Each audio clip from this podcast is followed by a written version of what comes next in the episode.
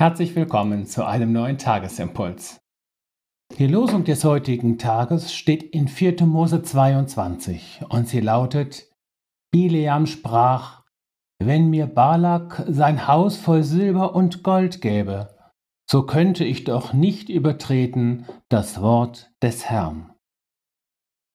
Dazu der Lehrtext aus Apostelgeschichte 5. Man muss Gott mehr gehorchen als den Menschen. Unser Thema lautet heute Gehorsam werden. Balak, König der Moabiter, lebte im Wahn der Machbarkeit. Alles, was ich will, das kann ich auch. Und das kriege ich auch.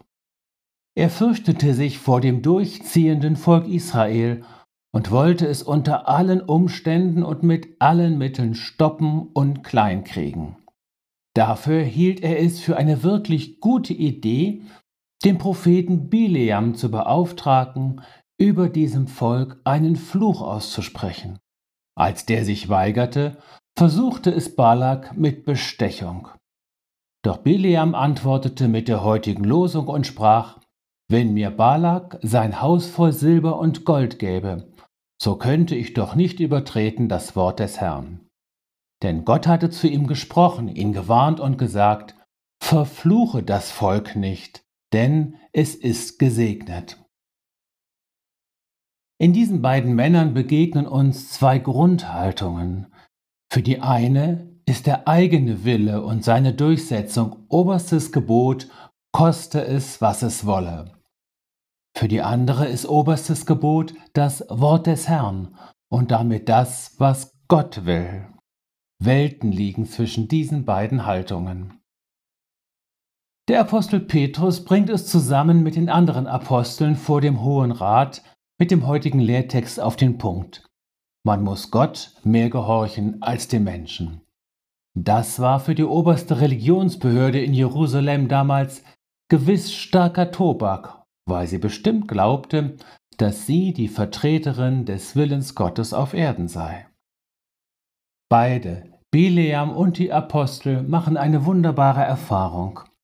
Der unbedingte Gehorsam Gott gegenüber macht frei von den Machtansprüchen der Menschen.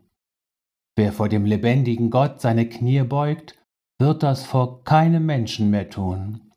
Wer Christus dient, lässt sich vor niemandes Karren mehr spannen und wird unbestechlich.